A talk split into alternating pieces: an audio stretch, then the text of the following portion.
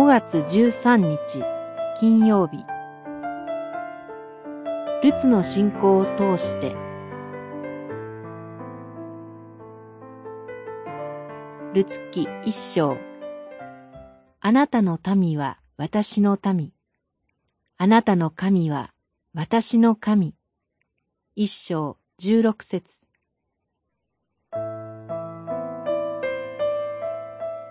ルツにとって神を知るきっかけとなったのは、義母、ナオミの存在でした。ナオミとの約10年にわたる生活の中で、ルツには神を信じる信仰が芽生え育っていました。その結実した信仰告白の言葉こそ、上記の今日の聖句16節の御言葉です。神はまるで一本釣りのように一人一人を召し出して信仰へと導かれます。その神は同時に人や家族の交わりを用いて伝道され、新たな一人を召される方でもあります。ナオミとルツのモアブでの生活は、決して喜ばしいものではありませんでした。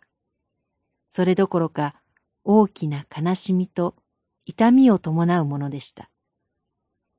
しかし、その中でも、心は神へと向かうナオミの信仰に、ルツは確かなものを見ていたのです。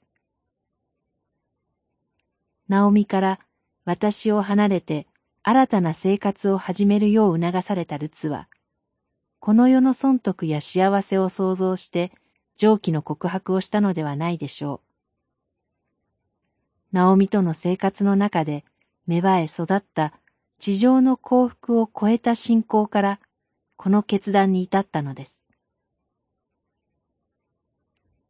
私たちにこの同じ信仰をお与えくださった神に感謝するとともに、この信仰へと至らせた周囲の信仰者に感謝を覚えたいと思います。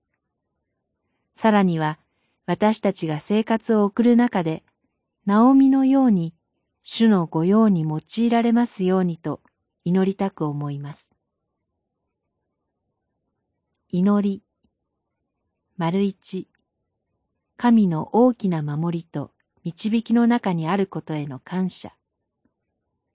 丸二、主のご計画のためにしもべが用いられますように。